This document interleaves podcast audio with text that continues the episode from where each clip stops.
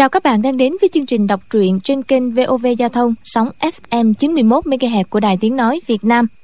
Thưa các bạn, đêm qua chúng ta đã theo dõi phần 30 bộ truyện ỷ Thiên Đồ Long Ký của nhà văn Kim Dung thì được biết về Bích có sự trợ giúp của Võ Thanh Anh và Chu Cửu Chân đánh Trương Vô Kỵ tơi tả. Chu Trường Linh nghe gia nhân báo chạy ra ngăn lại, lão tỏ ra vô cùng tức giận, quát mắng con gái và hai đứa cháu thậm tệ chu lão bế trương vô kỵ vào nhà chăm sóc và thuốc thang rất tận tình. Từ hôm đó, thái độ của gia đình chu trường linh đối với vô kỵ thay đổi hẳn. Hằng ngày, chu cửu chân và trương vô kỵ tập viết thư pháp và chơi đùa với nhau, thân thiết như người một nhà. Trung tuần tháng 2 năm ấy, diệu thanh truyền là em kết nghĩa của chu trường linh đi trung nguyên về. Báo tin đại ân nhân trương thúy sơn ở hải ngoại đã về. Sau đó cùng vợ tự vẫn ở núi võ đăng. Vợ chồng chu lão than khóc thảm thiết. Họ Diêu còn cho biết tạ tốn gần đây đã về Trung Nguyên, các môn phái vây đánh làm tạ lão bị thương. Diêu Thanh Tuyền đã đưa về đây, quần hùng thế nào cũng kéo đến. Vì vậy, ngay đêm ấy, Chu Trường Linh cho tất cả nô bộc nghỉ về quê. Sáng sớm gia đình Chu Lão, Diêu Thanh Truyền và Trương Vô Kỵ lên xe ngựa bỏ trốn sau khi châm lửa thiêu quỷ Hồng Mai Sơn Trang. Sau ba ngày trú trong hang núi chờ Sơn Trang cháy hết, họ theo đường hầm bí mật quay về trú dưới trang viện. Mọi người trong lòng đất nghe tiếng ngựa của ca thảy năm đoàn cao thủ các bang phái đến tìm tạ tốn rồi bỏ đi. Một lúc lâu, Diêu Thanh Truyền mới điều khiển cho cánh cửa sắt dịch chuyển để Chu Trường Linh cùng vào săn sóc vết thương của tạ Đại Hiệp. Nhưng cánh cửa vừa mở, tạ tốn xông ra tập kích liên tiếp hai chưởng khiến Chu Trường Linh bị thương, ói ra mấy ngụm máu tươi. Trương Vô Kỵ phát hiện người này tóc đen, mắt không mù. Rõ ràng y mạo nhận là tạ tốn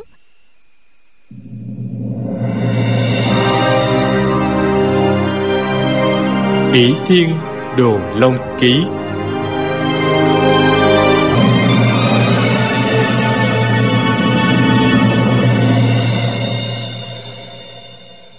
Diêu Thanh Tuyền liền rút chủy thủ chỉ vào mắt bên phải gã đại hán nói bằng hữu kim mao sư dương tạ tốn hai mắt đã mù rồi nếu người muốn bắt chước ông ta thì hãy bắt chước cho đến nơi đến chốn. Hôm nay ta hủy cặp mắt của người trước Diêu mổ bị ngươi lừa gạt. Nếu không nhờ vị tiểu huynh đệ này nhận ra Có phải là chu đại ca của ta đã mất mạng Mà không hiểu đầu đuôi ra sao ư? Nói đoạn đâm nhứ một cái Mũi dao chạm vào mí mắt Hỏi. Rốt cuộc ngươi là ai? Tại sao lại mạo xưng kim mao sư dương? Gã đại hán tức giận nói. Nếu muốn thì cứ đâm chết ta đi. Khai bi thủ hồ báo Là hạng người nào mà chịu để người bức cung. Chu trường linh kêu a một tiếng nói khai bi thủ hồ báo thì ra ngươi thuộc phái không động. Hồ báo lớn tiếng nói các môn phái trong thiên hạ đều biết chú trường linh muốn báo thù cho trương thúy sơn. Người đời có câu ra tài trước thì mạnh ra tài sau gặp quả mà lại diêu thanh tuyền quát lên tam địa ngươi thật là tàn ác. Nói xong liền chuyển mũi dao xuống để đâm vào ngực của tên kia. Chu trường linh giơ tay trái chộp lấy cổ tay diêu thanh tuyền nói khoan đã nhị đệ. Nếu y quả thật là tạ đại hiệp thì huynh đệ ta chết dạng lần cũng không chuột lại được đâu. Diêu thanh tuyền nói trương huynh đệ đã nói quá rõ. Đại ca sao còn nghĩ ngợi gần xa? Không quyết đoán được chỉ e đại họa trước mắt khó bề tránh khỏi. Chu trường linh lắc đầu nói chúng ta thà chịu ngàn nhát dao quyết không để tổn thương một sợi tóc của nghĩa huynh ân công. Trương vô kỵ nói chu ba ba người này nhất quyết không phải là nghĩa phụ của tiểu điệt. Nghĩa phụ của tiểu điệt có ngoại hiệu là kim mao sư dương tóc vàng còn người này tóc đen. Chu trường linh trầm ngâm một hồi gật đầu cầm tay trương vô kỵ nói trương huynh đệ cậu đi theo ta. Hai người ra khỏi thạch thất rồi ra khỏi thạch động. Tới tận một mỏm đá treo leo ở sườn núi phía sau mới ngồi xuống. Chu trường linh nói tiểu huynh đệ nếu người ấy không phải là tạ đại hiệp thì chúng ta đành phải giết hắn. Song trước khi hạ sát ta muốn trong lòng không còn chút hồ nghi nào cả. Cậu nghĩ có phải không? Trương vô kỳ nói Bá bá sợ nhầm Kể cũng phải thôi. Nhưng kẻ đó tuyệt nhiên không phải là nghĩa phụ của Tiểu Điệt. Bá bá cứ yên tâm. Chu trường linh thở dài nói Hồi còn trẻ Ta từng sơ sẩy nhiều lần. Hôm nay ta sở dĩ không trả đòn Đến nỗi thân bị trọng thương. Cũng là vì sợ mình Lại bị lầm lẫn. Lầm lẫn rồi không thể chuộc lại. Việc này vô cùng hệ trọng Ta dẫu chết cũng không sao Nhưng bất cứ giá nào Cũng phải bảo hộ cậu Và tạ đại hiệp bình an. Ta muốn hỏi rõ Chỗ ở của tạ đại hiệp Cho thật yên tâm Nhưng ta không tiện ngỏ lời. Trương du kỵ nghe vậy cảm động nói Chu bá bá Vì phụ thân và nghĩa phụ tiểu điệt Mà bá bá phải tiêu hủy cả gia sản đáng giá trăm vạn. Chính mình thì cũng bị trọng thương Chẳng lẽ tiểu điệt còn chưa tin bá bá hay sao? Tình hình của nghĩa phụ tiểu điệt, Dù bá bá không hỏi, Tiểu điệt cũng sẽ kể cho bá bá biết mà. Nói rồi, cậu đem chuyện cha mẹ và tạ tú vì sao trôi nổi đến tận băng quả đảo.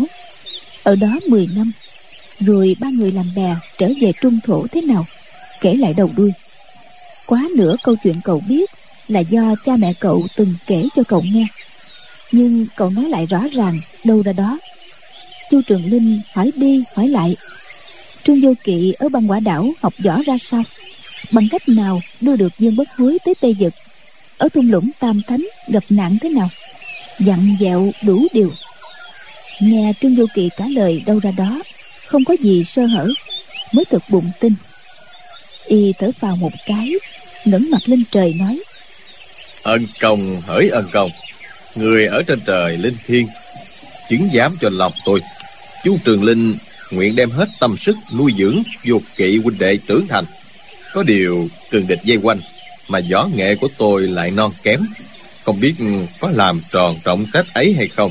Kính mong ân công phù hộ độ trì cho. Nói đoạn quỳ xuống, hướng lên trời khấu đầu. Trương du kỵ vừa thương tâm, vừa cảm kích, cũng quỳ xuống. Chu trường linh đứng lên nói bây giờ trong lòng ta không còn chút nghi ngờ gì nữa. Ôi, thiếu lâm, nga mi côn luân, không động. Phái nào cũng người đông thế mạnh, võ công cao cường. Tiểu huynh đệ nè, thoạt đầu ta cũng quyết ý đem thí cái mạng già này, giết được cừu nhân đứa nào hay đứa ấy, để báo đáp đại ân của lệnh tôn. Nhưng từ nay, việc nuôi dưỡng con côi là trọng, báo thù, lùi xuống hàng thứ hai hiềm nổi trời đất bao la. Biết đi đâu tránh nổi đại nạn này bây giờ? Ngày một nơi xa xôi hẻo lánh thế này chúng còn tìm ra được. Làm gì còn nơi nào quan vắng hơn kia chứ? Chu trường linh ngừng giây lát rồi nói tiếp. Tạ đại hiệp một thân một mình ở băng quả đảo. Mấy năm rồi chắc phải sống thê thảm lắm. Ôi vị đại hiệp ấy nghĩa nặng tình thâm đối với ân công ân tẩu biết chừng nào ước gì ta được gặp một lần có chết cũng cam lòng. Trương du kỵ nghe chu trường linh nói đến nỗi khổ sở cô đơn của nghĩa phụ ở băng quả đảo như chợt nghĩ ra cậu liền nói chu ba bá hay là chúng ta cùng đi băng quả đảo? Hồi tiểu đệ ở đó sung sướng biết bao nhiêu. Từ ngày về trung thổ toàn thấy cảnh đổ máu giết người. Thật là đáng sợ. Chu trường linh nói tiểu huynh đệ cậu có thật muốn trở lại sống trên băng quả đảo hay không? Trương du kỵ phân dân chưa trả lời. Nghĩ thầm, bản thân mình còn sống chả được bao nhiêu. Huống chi, hải trình đi băng quả đảo quá gian nan. Vì tất đến nơi, không nên làm cho cả gia đình chu trường linh phiêu lưu mạo hiểm. Biển cả vô tình, sơ sẩy một chút là cả bọn sẽ dùi thầy trong sóng to, gió cả. Chu trường linh nắm hai tay cậu nhìn vào mặt cậu nói tiểu huynh đệ cậu với ta không còn là người ngoài có gì cứ nói thật cho nhau biết. Cậu có muốn trở lại băng quả đảo hay không? Giọng nói của ông ta hết sức chân thành. Trương du kỳ lúc này trong lòng quả chán ghét lòng dạ hiểm ác của giới giang hồ. Chỉ mong trước khi chết được gặp lại nghĩa phụ. Nếu được chết trong vòng tay của nghĩa phụ coi như bản nguyện một đời. Nghe chu trường linh hỏi thế cậu không muốn giấu tâm sự nên thông thả gật đầu. Chu trường linh không hỏi thêm nữa dắt tay trương vô kỵ trở lại thạch thất nói với diêu thanh tuyền. Tên đó quả là gian tặc không còn nghi ngờ gì nữa. Diêu thanh tuyền gật đầu tay cầm chủy thủ bước vào mật thất. Chỉ nghe khai bi thủ hồ báo rú lên một tiếng thảm thiết. Chắc là đã bị hạ sát. Diêu thanh tuyền từ trong mật thất bước ra đóng cửa sắt lại. Chỉ thấy trên con dao găm của y còn vết máu tươi. Y tiện tay chùi luôn vào gót hài. Chu trường linh nói tên tặc tử đó đến nằm phục ở đây. Tung tích chúng ta xem ra đã bại lộ rồi. Căn hầm này không thể ở thêm được. Nói xong đưa tất cả mọi người rời thạch động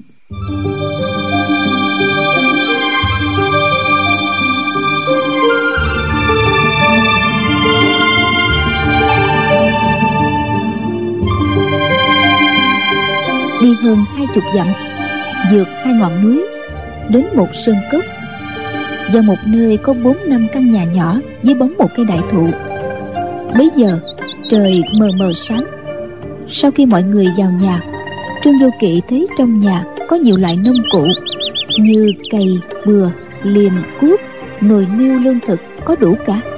Xem ra chu trường linh đề phòng cường địch, xung quanh sơn trang đã bố trí nhiều nơi trú ẩn chu trường linh bị thương không dậy được. Chu phu nhân đem giày cỏ, áo giải thô, khăn vuông cho mọi người thay. Trong chốc lát, phu nhân tiểu thư của đại phú gia biến thành nông phụ thôn nữ. Tuy giọng nói cử chỉ không giống nhà nghèo, nhưng nếu không tới gần nhìn kỹ thì không phát giác ra được. Ở nơi này được ít ngày, chu trường linh nhờ có bài thuốc gia truyền trị thương của vùng dân nam, uống vào rất mau lành. Địch nhân cũng chưa thấy tới trương du kỵ trong lúc nhàn rỗi để ý quan sát, thấy diêu thanh tuyền ngày nào cũng đi nghe ngóng tin tức. Chu phu nhân thì đôn đốc việc thu thập hành lý vào các bao, rõ ràng đang tính kế đi xa. Cậu biết, chu trường linh vì muốn báo ân tránh địch, mà quyết ý đưa cả gia đình ra khơi tìm băng quả đảo, cho nên trong lòng cũng hết sức vui mừng. Đêm nay, trương Du kỵ đang ngủ trên giường, nghĩ nếu trời còn cho mình sống cuối cùng tới băng quả đảo, suốt đời sẽ được sống chung với cửu chân tỷ tỷ đẹp như tiên. Bất giác, nóng tay đỏ mặt, trống ngực đập mạnh. Lại nghĩ chu bá bá, diêu nhị thúc và nghĩa phụ sau khi gặp nhau, ba người kết bạn thân thiết. Sống vô lo nghĩ trên đảo, tiêu giao ngày tháng, không sợ bọn thác tử mông cổ tàn sát hà hiếp, cũng chẳng lo cường địch võ lâm đánh trước đâm sau. Được sống như vậy thì còn mong gì hơn? Cậu càng nghĩ càng vui, quên cả chất hàng độc trong cơ thể mình. Quên rằng mình còn ở trên đời chả được bao lâu. Thao thức đến nửa đêm vẫn chưa ngủ. Giữa lúc sắp tiếp đi, bỗng có tiếng cửa kẹt nhẹ. Một bóng người lẻn vào phòng. Trương du kỵ hơi lạ. Chợt ngửi thấy mùi hương thoang thoảng. Chính là mùi phấn thơm chu củ chân thường dùng. Cậu đột nhiên đỏ mặt thẹn không để đâu cho hết chu củ chân rón rén tới bên giường, thấp giọng gọi nhỏ. Vô kỵ, cậu đã ngủ chưa vậy? Trương vô kỵ không dám trả lời, hai mắt nhắm nghiền, giả vờ ngủ say. Lát sau bụng có mấy ngón tay mềm và ấm sờ vào mi mắt cậu. Trương vô kỵ vừa sợ vừa mừng, lại thẹn. Chỉ mong nàng ta mau ra khỏi phòng. Cậu vô cùng kính trọng chu cửu chân. Những mong ngày ngày được nhìn thấy nàng vài lần là thỏa lòng chứ không có ý nghĩ gì khác. Cũng chưa hề nghĩ sau này sẽ lấy nàng làm vợ. Bây giờ bỗng dưng đêm hôm khuya khoắt nàng lẻn vào phòng mình bảo làm sao cậu không bối rối. Cậu chợt nghĩ thầm. Không lẽ cửu chân tỷ tỷ có việc cấp bách? Đang đêm cũng phải tới nói cho mình hay? Bỗng cảm thấy quyệt đạo đẳng trung trên ngực mình tê đi. Tiếp đó các quyệt kiên trinh thần tàng khúc trì hoàng khiêu đều bị điểm. Việc này hoàn toàn bất ngờ đối với trương vô kỵ. Tại sao nửa đêm chu cửu chân lại tới điểm quyệt cậu cậu nghĩ thầm. Hay là cửu chân tỷ tỷ muốn thử xem trong lúc ngủ mình có đề phòng hay không? Sáng mai, nàng sẽ tới giải quyết và chăm chọc mình một phen. Biết thế, lúc nàng lẻn vào phòng, mình nhổm dậy, dọa cho một trận. Nàng sợ hết vía. Sáng mai hết khoe khoang chỉ thấy chu củ chân nhẹ nhẹ mở cửa sổ phi thân đi ra. Trương vô kỵ nghĩ thầm. Mình phải mau giải quyết bám theo sau làm ma nhát nàng mới được. Hẳn là vui lắm đây. Liền sử dụng phép giải quyết tạ tốn đã dạy cho. Song công phu nhất dương chỉ gia truyền của chu củ chân rất lợi hại. Cậu tốn hơn nửa canh giờ mới dạy hết các quyệt bị điểm. Đấy là do tài nghệ của chu củ chân chưa cao. Lại không muốn để cậu biết nên dùng lực rất nhẹ. Nếu không, dẫu phép giải quyết diệu kỳ đến mấy, chắc cũng bó tay. Khi cậu dậy được, hối hả mặc quần áo ngoài, nhảy ra cửa, thì bốn bề im ắng, không thấy bóng hình chu củ chân đâu nữa. Trương vô kỵ đứng trong bóng đêm, cảm thấy thất vọng, chợt nghĩ, cửu chân tỷ tỷ, sáng mai có chê ta vô dụng, thì cứ để cho nàng cười. Hà tất phải hơn thù với nàng bình thời ta vẫn muốn làm cho nàng vui. Cũng không dễ gì. Đêm nay nếu ta đuổi kịp, không khéo nàng là giận ta là đàn khác. Nghĩ tới đây, cậu liền cảm thấy yên tâm. Dạo này đang là đầu xuân. Trong sân cốt qua dại thơm ngát, cậu chưa ngủ được. Bèn thả bộ dọc theo dòng suối nhỏ. Tuyết đóng trên triền núi mới tan, theo dòng chảy xuống. Các cục băng nhỏ đụng vào nhau, nghe thành tiếng lanh canh cậu đi một hồi. Bỗng nghe từ cánh rừng bên trái vọng ra tiếng cười khúc khích trong trẻo. Chính là giọng của chu cửu chân. Trương vô kỵ hơi ngạc nhiên nghĩ thầm. Cửu chân tỷ tỷ nhìn thấy mình rồi sao? Bỗng nghe tiếng của nàng nói nhỏ. Biểu ca đừng có nghịch ngợm mà. Tưởng mười không dám đánh biểu ca à? Tiếp đến mấy tiếng cười thích thú của nam giới. Khỏi nói cũng biết là của vệ bích. Trương vô kỵ sững sờ cơ hồ muốn bật khóc giấc mơ nửa đêm qua tan thành mây khói. Lập tức dở lẽ. Thì ra chu cửu chân điểm nguyệt ta đâu phải để đùa vui với ta. Nàng nửa đêm hò hẹn với biểu ca sợ ta biết vậy thôi. Cậu cảm thấy tay tê đi chân mềm nhũng rồi lại nghĩ thầm. Ta chỉ là một đứa trẻ bơ vơ nghèo khó văn tài võ công tướng mạo địa vị đều thua xa vệ công tử. Chiều củ chân với vệ công tử vốn có tình thân biểu huynh, biểu muội. Thật là một đôi trai tài gái sắc, xứng đôi vừa lứa mà. Sau khi tự nhủ như thế, cậu thở dài nhẹ nhẹ, bỗng nghe tiếng chân người. Ai đó từ phía sau đi tới. Chu cửu chân và vệ bích cùng nắm tay nhau, sánh vai từ trong rừng bước ra. Trương du kỵ không muốn chạm trán với họ, bèn nấp vào sau một thân cây lớn.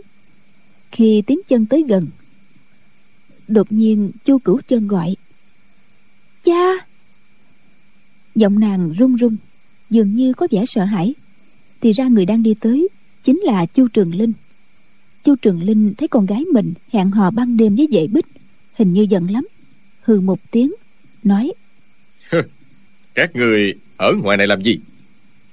Chu củ chân cố làm ra vẻ tự nhiên cười đáp à cha biểu ca với con đã lâu không gặp nhau rồi hôm nay có dịp ghé tới chúng con trò chuyện một lúc thôi mà. Chu trường linh nói. Ngươi thật là to gan. Lỡ để cho vô kỵ hắn biết thì chu củ chân ngắt lời cha.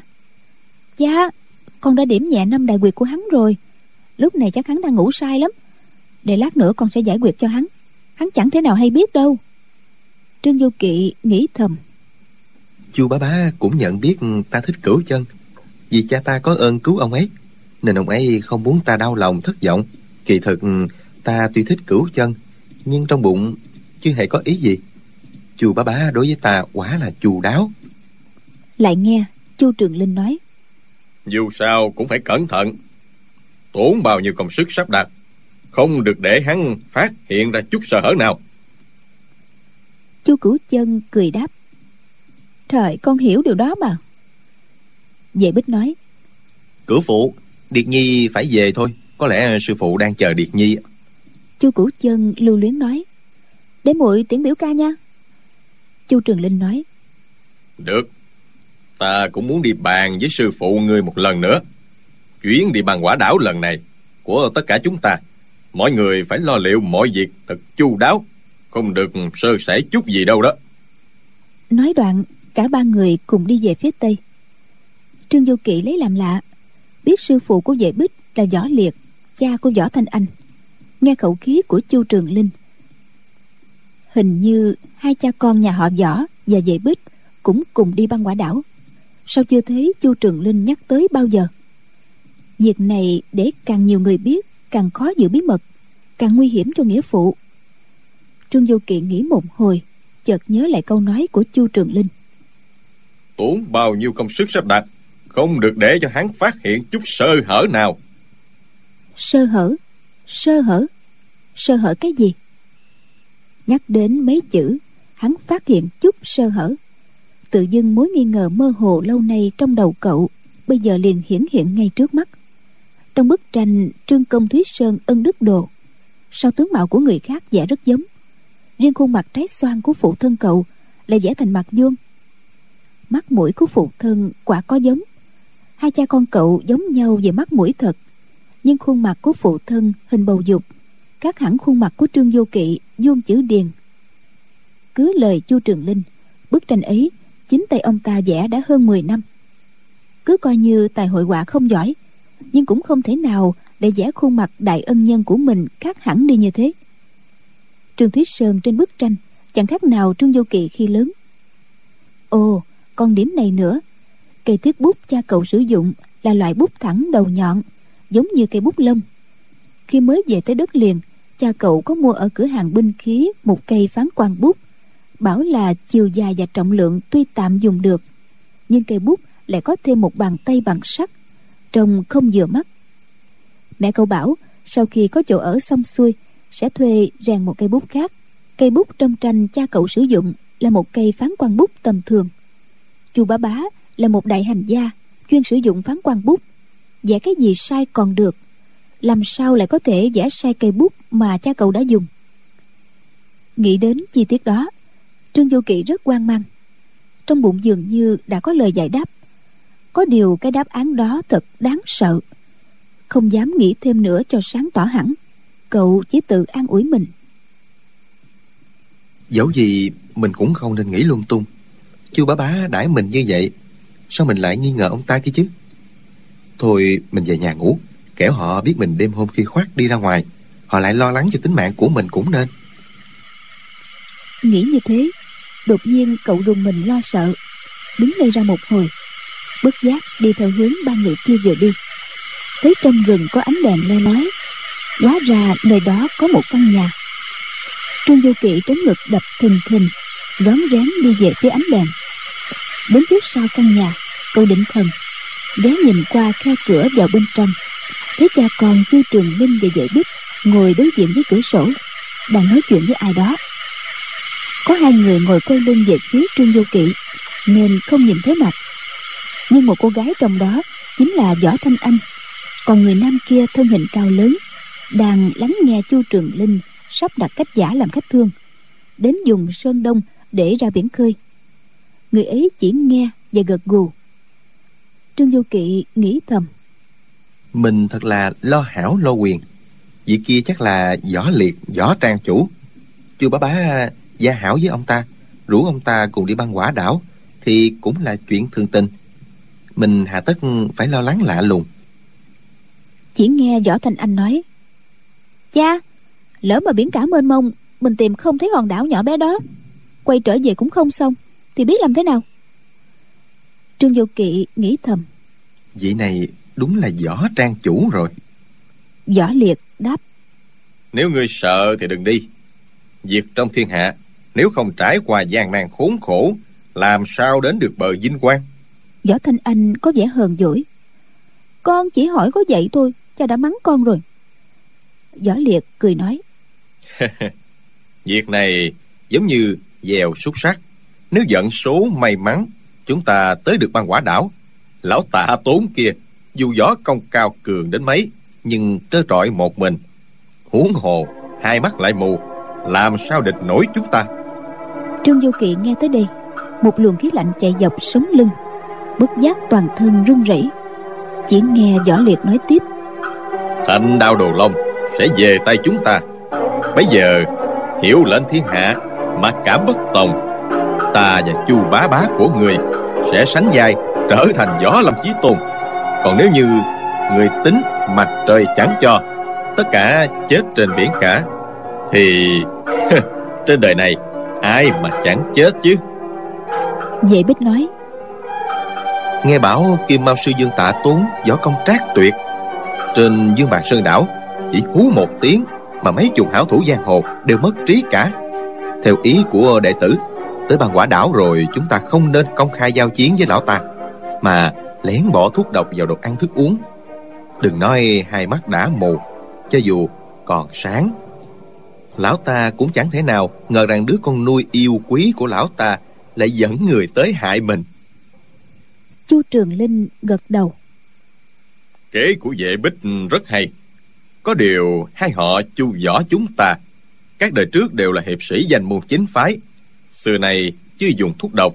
Ngay cả ám khí cũng không tẩm thuốc. Thành thử ra ta không biết phải dùng loại nào để hạ độc lão ta nữa.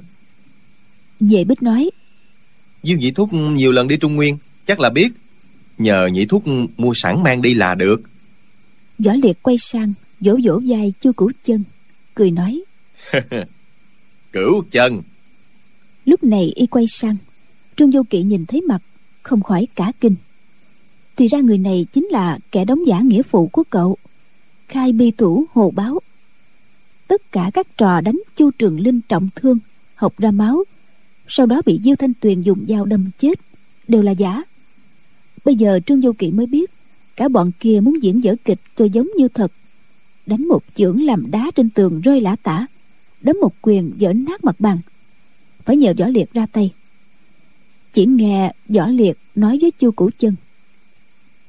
Để tấn trò này kết thúc êm đẹp cửu chân hãy giả bộ thân thiết với tên tiểu quỷ ấy cho đến khi giết xong tạ tốt tuyệt nhiên không được để lộ chút sơ hở nào hết. Chu cửu chân nói cha cha phải bằng lòng cho con một chuyện đó. Chu trường linh hỏi là chuyện gì? Chu cửu chân đáp cha bảo con hầu hạ tên tiểu quỷ đó những ngày qua, thật là quá ư vất vả khổ sở đi. Từ giờ đến lúc tới băng quả đảo á, giết được tạ tốn rồi. Còn một thời gian khá dài, không biết phải chịu bao nhiêu cay đắng nữa đây. Khi cha lấy được thanh đao đồ long rồi, hãy cho con dùng đao chém cho nó một nhát chết tươi đi. Trương du kiện nghe câu nói tàn ác ấy của nàng ta, thì mắt tối sầm lại, như muốn ngất đi. Loáng thoáng nghe chu trường linh đáp. Phen này, chúng ta dùng xảo kế lừa gạt nó dụ nó nói ra chỗ ở của kỳ mao sư dương tạ tốn. Kể ra cũng có điều không phải. Thằng bé ấy cũng chẳng phải là đứa xấu. Sau khi giết tạ tốn lấy được thanh đao đồ long rồi thì chỉ cần chọc mù hai mắt của nó bỏ lại băng quả đảo là được. Võ liệt tán thưởng. Chu đại ca quả thật tâm địa nhân thiện à. Không để mất gia phong hiệp nghĩa ha. Chu trường linh thở dài hey, nước cờ này của huynh đệ ta quả thật dạng bất đắc dĩ thôi. Võ nhị đệ sau khi ra khơi thuyền của đệ phải theo sau thuyền của huynh xa xa một chút. Đi gần quá tên tiểu tử ấy sinh nghi. Mà đi cách xa quá Thì sợ mất liên lạc. Các tài công trên thuyền Phải hết sức chú ý điều đó mới được. Võ Liệt nói. Dân Chu đại ca tính toán mọi việc thật là chu đáo. Trương Vô Kỵ trong bụng rối như tơ giò. Nó tự nhủ. Mình không thể thổ lộ thân phận. Làm sao cho bọn họ lại nhận biết được kia chứ? Ừ, hay là hôm mình ra sức chống trả vệ bích và hai nàng chu võ dây đánh mình, mình đã sử dụng tâm pháp của võ công phái võ đàn. Chu bá bá kiến văn rộng lớn đã nhận biết lai lịch của mình. Ông ta biết cha mẹ mình thà chết không tiết lộ nơi ở của tạ tốn. Nếu như dùng vũ lực, quý không thể ép mình nói ra chân tướng. Bởi thế, đã làm giả bức tranh, thiêu đốt sơn trang lại dùng khổ nhục kế khiến cho mình phải cảm động. Ông ta không cần hỏi câu nào, chính mình lại ngỏ lời, cầu xin ông ta đưa đi băng quả đảo. Chu Trường Linh ơi là Chu Trường Linh, gian kế của người quả là nham hiểm hết chỗ nói. Lúc này, Chu Trường Linh và Võ Liệt bàn sang cách thức chuẩn bị đi Sơn Đông để ra khơi. Trương Du Kỵ không dám nghe thêm, bèn nín thở, rón rén từng bước, mỗi bước lại lắng nghe. Thấy trong nhà không có động tĩnh gì mới bước đi tiếp. Cậu biết chu trường linh và võ liệt võ công cao siêu. Chỉ cần cậu sơ sẩy một chút dẫm trúng một cành cây khô lập tức sẽ bị họ phát giác. Sau khi dò dẫm hơn ba chục bước cách căn nhà hơn một chục trượng cậu mới rảo bước đi. Trương vô kỵ cắm đầu rảo bước, không cần chọn đường, cứ nhắm hướng rừng sâu trên dốc núi mà đi. Càng đi càng lên cao, bước chân nhanh dần, cuối cùng phóng chạy như bay. Hơn một canh giờ, vẫn chưa dám dừng nghỉ. Trốn đi từ lúc nửa đêm, đến tờ mờ sáng, thì thấy mình đang ở trong một cánh rừng trên đỉnh núi tuyết. Cậu ngoảnh lại xem chu trường linh có đuổi theo hay không. Vừa quay lại thì bất giác than thầm. Vì mình để lại dấu chân dài dằn dặc trên mặt tuyết. Tây giật trời lạnh giá. Tuy đã sang xuân, nhưng tuyết vẫn động trên đỉnh núi chưa tan. Cô bỏ chạy thục mạng, ra sức đi lên đỉnh núi. Nào ngờ để lộ hết đường đi nước bước của mình thế kia. Lúc đó, từ phía trước văng vẳng tiếng sói tru, nghe thật ghê rợn. Trương du kỳ leo lên một mỏm đá nhìn xuống thấy sườn núi đối diện có bảy tám con chó sói lớn, màu xám, đang ngẩng đầu, hướng về phía cậu mà nhe răng múa vuốt. Hiển nhiên muốn xông tới cắn xé. Có điều giữa đôi bên là một vực sâu dạng trượng, không nhìn thấy đáy. Chúng chẳng thể vượt qua. Trương vô kỵ ngoảnh lại sau lưng, tìm giật thoát một cái. Trên sườn núi có năm bóng đèn đang thông thả di chuyển về phía cậu. Chính là người của chu võ, hai nhà. Lúc này còn cách xa tưởng đâu năm người kia đi chậm. Kỳ thực họ đi nhanh như gió. Xem chừng không đầy một canh giờ nữa họ sẽ đuổi tới đây. Trương du kỵ cố trấn tĩnh suy tính. Ta thà để cho lũ sói đói kia xé xác ăn thịt chứ không để rơi vào tay bọn kia cho chúng hành hạ. Cậu nghĩ mình một lòng si mê kính trọng chu củ chân. Nào ngờ nàng thiếu nữ xinh đẹp như tiên mà tâm địa lại như rắn rết. Cậu vừa hổ thẹn vừa đau lòng vội chạy thẳng vào rừng sâu. Trong rừng sâu cỏ mọc cao ngang lưng, tuy cũng có tuyết đóng nhưng dấu chân không dễ gì thấy được. Cậu chạy một hồi, tâm và thể xác cùng mệt mỏi. Chất hàng độc trong người đột nhiên lại phát tác. Hai chân mỏi nhừ không thể đi thêm nữa. Cậu bèn chui vào một bụi cỏ dày, nhặt được một cục đá nhọn thủ sẵn trong tay. Định bụng nếu bọn chu trường linh kia tìm thấy cậu cậu sẽ lấy cục đá đập vào quyệt thái dương tự sát. Trương du kỳ nhớ lại mọi việc trong hơn hai tháng qua. Từ ngày trú nhờ ở chu gia trang, càng nghĩ càng chua chát. Bọn người phái không động, phái hoa sơn, phái cung luân, toàn lấy oán báo ân. Ta cũng chẳng để bụng. Riêng với chu cửu chân, ta thành tâm như vậy. Vậy mà, ôi mẹ ta lúc lâm chung đã dặn dò ta điều gì nhỉ? Sao ta lại quên biến lời dặn dò đó? Câu nói phúc lâm chung của mẹ cậu lúc này vang lên rõ từng lời bên tai cậu. Hài nhi bao giờ lớn lên phải đề phòng nữ nhân lừa dối con. nữ nhân càng đẹp càng giỏi lừa người. Nước mắt rưng rưng cảnh vật trước mặt cậu nhòe đi. Mẹ ta lúc nói câu này dao đã cắm sâu vào ngực. Mẹ cố nhịn đau, dặn dò ta. Thế mà ta lại không ghi khắc những lời quyết lệ ấy trong lòng. Giả dụ, ta không biết cách tự giải quyết, không hay biết mua đồ khôn khéo của bọn chu trường linh. Hẳn ta sẽ đưa chúng tới băng quả đảo, thật nguy hại cho tính mạng của nghĩa phụ. Lòng cậu đã quyết, đầu óc tỉnh táo. Bây giờ thì cậu nhận biết rõ ràng mưu đồ của cha con chu trường linh khi chu trường linh đoán biết cậu là con của trương thúy sơn, hắn liền ra tay đánh chết bầy chó dữ tác con gái. Để trương vô kỵ tin rằng hắn là hiệp sĩ thị phi phân minh, nhân nghĩa hơn người.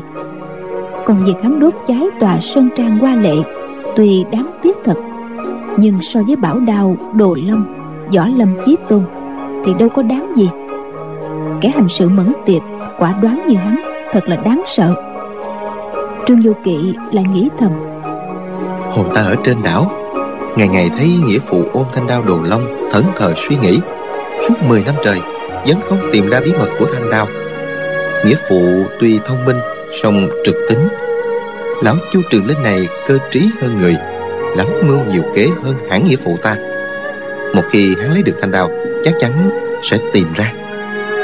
Đang miên man suy nghĩ như thế bỗng nghe tiếng chân chu trường linh và võ liệt đã tới gần. Võ liệt nói tên tiểu tử ấy chắc là ẩn náu trong cánh rừng này thôi. Nó không chạy xa hơn đâu. Chu trường linh vội ngắt lời võ liệt. Ôi chả biết cửu chân nói thất lễ thế nào. Khiến trương huynh đệ giận dỗi. Ta thật là lo lắng. Cậu ấy tuổi còn nhỏ. Trên đỉnh núi đầy băng tuyết thế này. Lỡ gặp chuyện gì thì ta dù tan xương nát thịt cũng không chuộc được tội lỗi với trương ân công. Mấy câu nói giả dối tự trách mình và ra vẻ lo lắng cho người khác. Trương vô kỵ nghe mà rùng mình. Cậu nghĩ thầm lão ta vẫn còn nuôi ý đồ định dùng lời lẽ ngon ngọt lừa dối ta. Chỉ thấy chu võ hai người cầm gậy khua khua từng đám cỏ tìm kiếm. Trương vô kỵ cố nép người lại không dám cử động. May mà cánh rừng này rất rộng có bề sụp sạo hết mọi chỗ. Chẳng mấy chốc vệ bích và tuyết lĩnh sông chu cũng đến. Năm người khua kiếm gạt cỏ cả nửa ngày, mà vẫn không tìm ra. Cả bọn đều mệt, ngồi nghỉ trên một tảng đá. Kỳ thực, chỗ họ ngồi chỉ cách trương du kỵ chừng ba trượng, nhưng rừng rậm cỏ cao đã che lấp thân hình của cậu. Chu trường linh nghĩ ngợi một lát, rồi đột nhiên lớn tiếng quát. Cứu chân! Tại sao ngươi đắc tội với vô kỵ huynh đệ? Để đến nỗi cậu ấy nửa đêm, bỏ đi không nói một lời. Chu cửu chân ngẩn người ra. Chu trường linh liền nháy mắt với con. Trương vô kỵ nằm phục trong bụi cỏ, xong nó nhìn rõ cái nháy mắt đó. Chu cửu chân hiểu ý, nói to. À con chỉ đùa cậu ấy một chút thôi mà. Điểm quyệt chơi thôi. Ai ngờ, cậu ấy lại tưởng là thật chứ. Rồi nàng ta cất tiếng gọi to vô kỵ đệ vô kỵ đệ hãy mau ra đây đi để tỷ tỷ chuộc lỗi nào. Tiếng gọi to nhưng nghe vẫn dịu dàng ngọt ngào. Gọi một hồi không thấy động tĩnh gì nàng đột nhiên khóc òa lên nói à, cha đừng có đánh con mà con đâu có cố ý đắc tội với vô kỵ đệ đâu. Chu trường linh giơ tay vỗ đờm đợp vào đùi của mình. Mồm thì lớn tiếng quát mắng chu củ chân không ngớt kêu khóc thảm thiết. Tự hồ bị cha nàng đánh quá đau không bằng. Võ liệt võ thanh anh và vệ bích ba người đứng bên cạnh bưng miệng cười. Trương du kỵ nhìn cảnh cha con chu trường linh đóng kịch thản nhiên nghĩ thầm.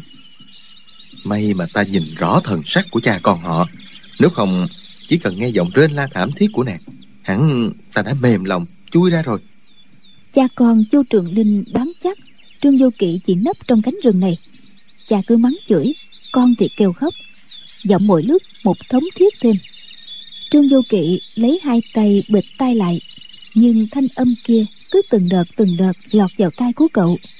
Cậu hết chịu nổi bực quá liền bật dậy nhảy ra kêu lên. Các ngươi đừng có dở trò quỷ chẳng lừa nổi ta nữa đâu. Bọn chu trường linh năm người nhất tề reo hò lên. Đây rồi trương du kỵ gọi. Cứu chân tỷ tỷ. Rồi nó cắm đầu xuyên rừng mà chạy. Chu trường linh cùng gió liệt phi thân đuổi theo. Trương du kỵ đã quyết ý chết không do dự lao thẳng về phía vực sâu dạng trượng.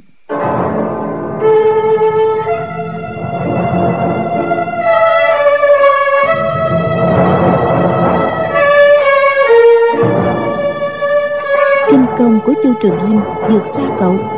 Khi cậu tới bờ vực thì hắn đã đuổi kịp, giơ tay chộp lấy cậu.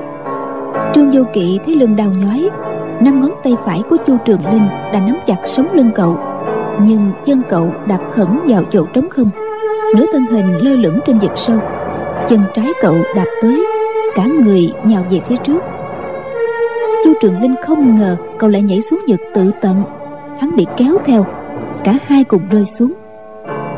Với mấy chục năm tu luyện võ công nếu hắn lập tức buông tay, lộn ngược trở lên, thì có thể bảo toàn tính mạng.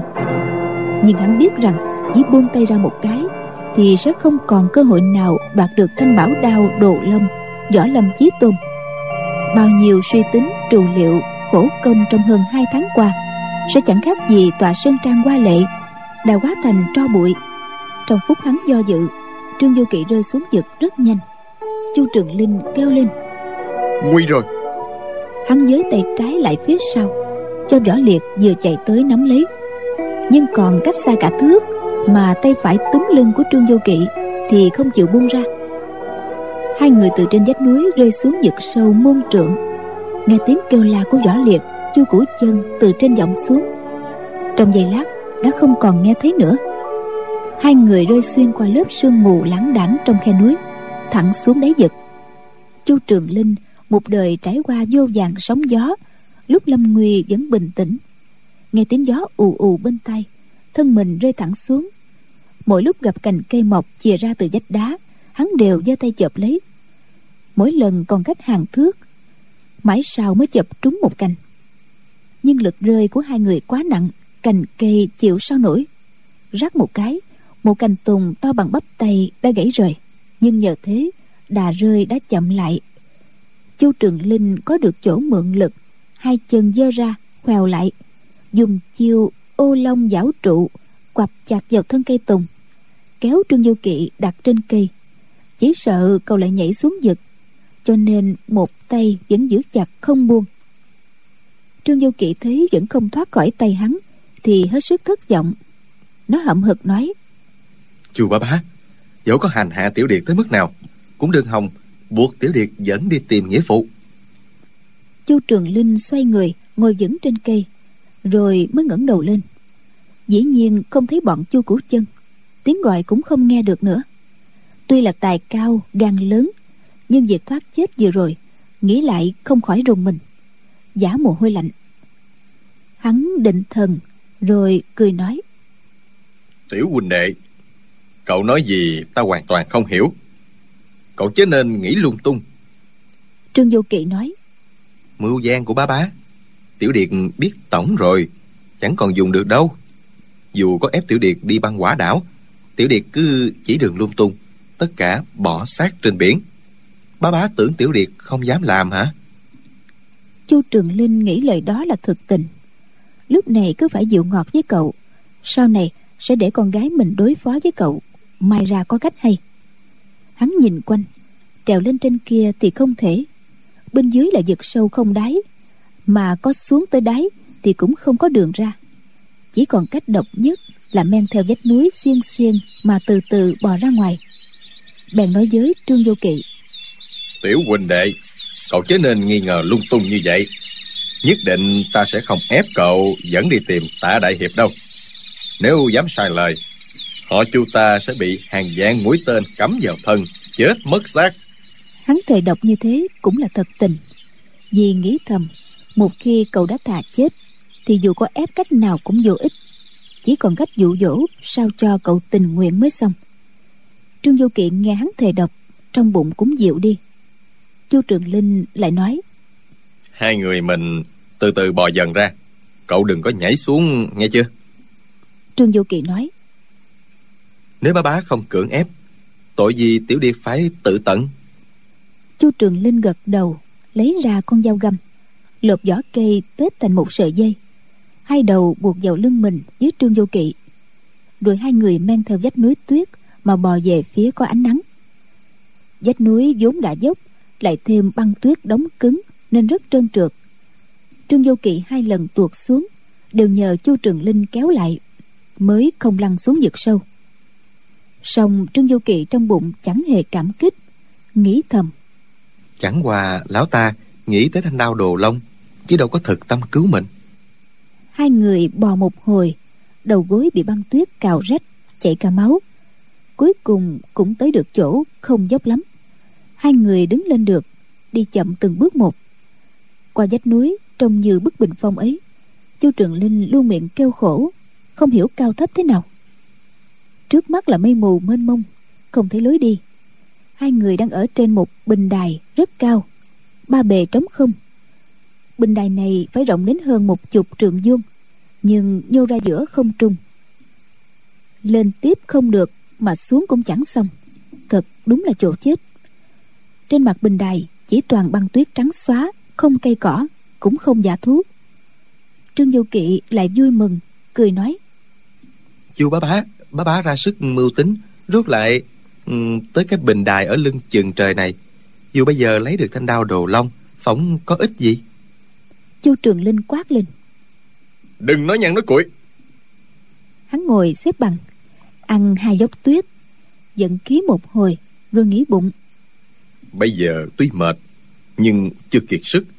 Nếu ở đây nhịn đói thêm một ngày nữa e rằng khó bề thoát ra hắn liền đứng dậy và nói đường lên phía trước cục rồi chúng ta quay trở lại tìm lối khác thôi. Trương vô kỵ nói tiểu điệt lại cảm thấy ở đây rất thích quay lại làm gì cái chứ? Chu trường linh tức giận nói ở đây đâu có cái gì ăn mà thích. Trương vô kỵ lại cười đáp không có thức ăn thông thường mình tu tiên luyện đạo càng hay chứ sao chu trường linh cả giận trong lòng nhưng biết nếu cưỡng ép cậu không chừng cậu lại nhảy xuống vực. Đành nói được cậu cứ ngồi nghỉ một lát để ta tìm lối ra. Nếu thấy sẽ quay lại đón cậu đừng có ra sát mép đá đó cẩn thận kẻo ngã xuống vực đó. Trương vô kỵ nói việc sống chết mất còn của tiểu điệt sao bá bá lo quá vậy? Lúc này mà bá bá còn mơ tưởng tiểu điệt đưa bá bá đi băng quả đảo ư bá bá, hãy quên chuyện đó đi thì hơn. Chu trường linh không trả lời. Theo đường cũ quay trở lại. Đến chỗ cây tùng, hắn bò sang bên trái tìm đường. Chỗ này vách núi treo leo hung hiểm, nhưng vì không dướng trương vô kỵ, nên hắn bò qua nhanh. Lúc bò, lúc đi, độ nửa canh giờ thì tới một mỏm đá nhô ra ngoài. Phía trước lại cục đường. Chu trường linh thở dài thường người hồi lâu mới buồn bã trở lại cái bình đài cũ. Trương Du kỵ không cần hỏi, nhìn mặt hắn cũng biết không có lối ra. Cậu nghĩ thầm. Ta trúng phải quyền minh thần trưởng. Chất âm độc khó trừ, bấm đốt ngón tay, xem ra thọ mệnh đã hết. Chết ở chỗ nào cũng thế cả thôi. Còn ông ta tự dưng có phúc không hưởng, mơ tưởng là bậc chí tôn trong võ lâm để bị chết đói như ta giữa chốn băng tuyết này thật là đáng thương. Ban đầu cậu căm ghét chu trường linh gian ngoan xảo quyệt. Sau khi thoát hiểm khỏi rơi xuống vực cậu còn chăm chọc hắn mấy câu. Bây giờ thấy hết đường sống chu trường linh cúi đầu ủ rũ thì cậu lại thấy thương hại hắn. Bèn ôm tồn nói chu bá bá bá bá nhiều tuổi rồi dình hòa phú quý đều đã hưởng. Giờ có chết cũng đâu có gì đáng tiếc. Bá bá chả nên khổ sở như thế chu trường linh sở dĩ tới giờ vẫn còn nhẫn nhịn trương vô kỵ, vì hắn vẫn còn hy vọng cuối cùng sẽ làm cho cậu mềm lòng. Dẫn hắn đi băng quả đảo.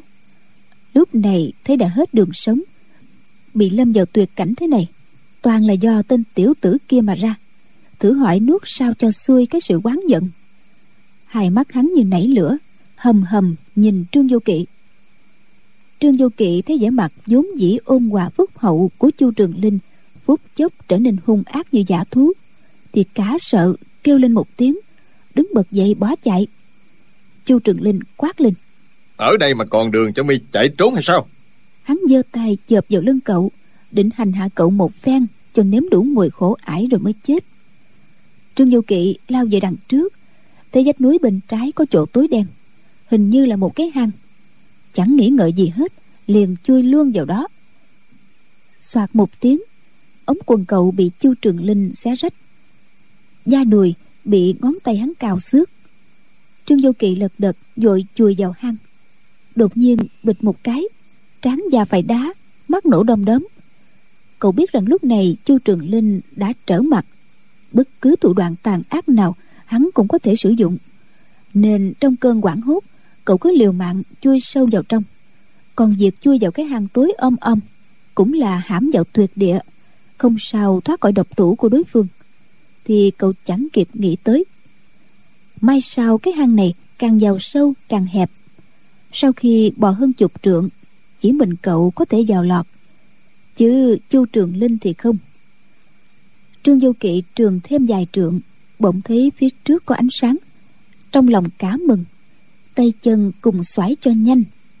Ở phía sau, chu trường linh vừa tức giận, vừa gấp gáp. Hắn nói ta ta không hại mi đâu. Thôi đừng bò đi nữa. Trương vô kỵ mặt sát hắn. Chu trường linh giận nội lực, giơ tay đánh mạnh vào vách đá. Đá núi rắn lạ thường. Tay đánh vào chỉ đau nhói cả lòng bàn tay, chứ vách đá chẳng hề hấn gì. Hắn rút cây đoạn đao, định sẽ rộng lối để bò. Nhưng đào được có vài nhát, thì cây đoạn đao bằng đồng xanh gãy đôi. Chu trường linh nổi cơn thịnh nộ, giận kình ra hai vai trường lên phía trước. Thân hình quả nhiên tiến thêm được hơn một thước, nhưng không thể vào sâu chút nào nữa. Đá cứng ép vào ngực và lưng, khiến hắn rất khó thở. Tức ngực khó thở, chu trường linh đành trường lui nào ngờ thân thể đã bị kẹt cứng trong khe đá, tiến lên đã chẳng được, mà lùi lại cũng không xong. Lúc này, y hồn siêu phách lạc, dùng hết sức bình sinh, đẩy mạnh dai vào vách đá thân hình mới lùi lại được hơn một thước cảm thấy ngực đang nhức ghê gớm thì ra đã bị gãy một cái xương sườn